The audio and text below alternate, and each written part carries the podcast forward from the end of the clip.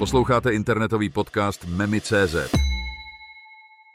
Vážení posluchači, pojďme se ponořit do podnětné analýzy současné politické scény v České republice, jak ji představil šéf agentury Median Přemysl Čech a jak ji formuloval hlavní komentátor Petr Honzejk. Klíčovým poznatkem z tohoto zajímavého textu je vznikající poptávka po nové demokratické formaci v české společnosti.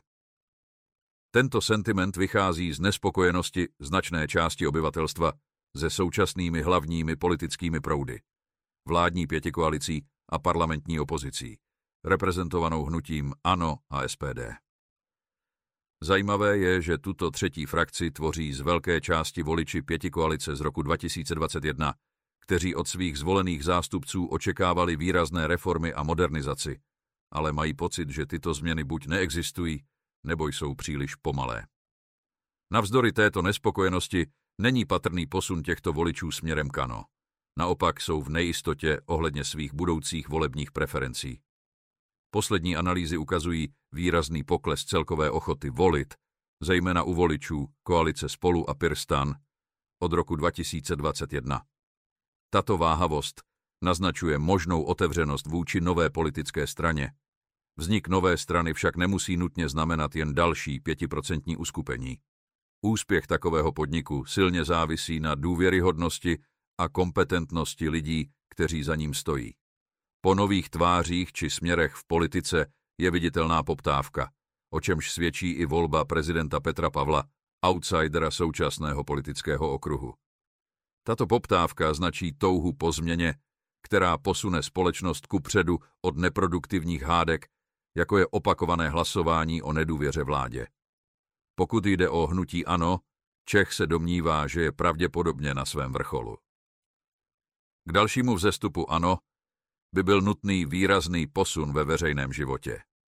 Jádro a potenciální voličská základna strany se již jednou téměř překrývaly, což naznačuje omezený prostor pro růst.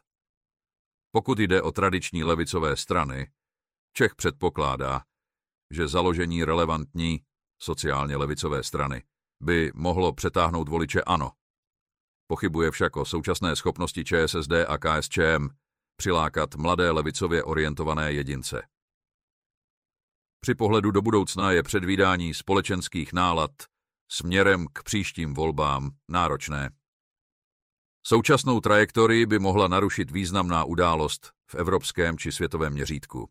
Pokud však situace zůstane stabilní, může současná vládní koalice směřovat k prohře v příštích velkých volbách, přičemž žádné významné faktory nenasvědčují oslabení vítězného tábora, který v současnosti reprezentují ANO a S P D. Celkově tato analýza vykresluje obraz společnosti, která hledá nové politické směry a vedení a odráží širší trend nespokojenosti a touhy po skutečné změně v české politice.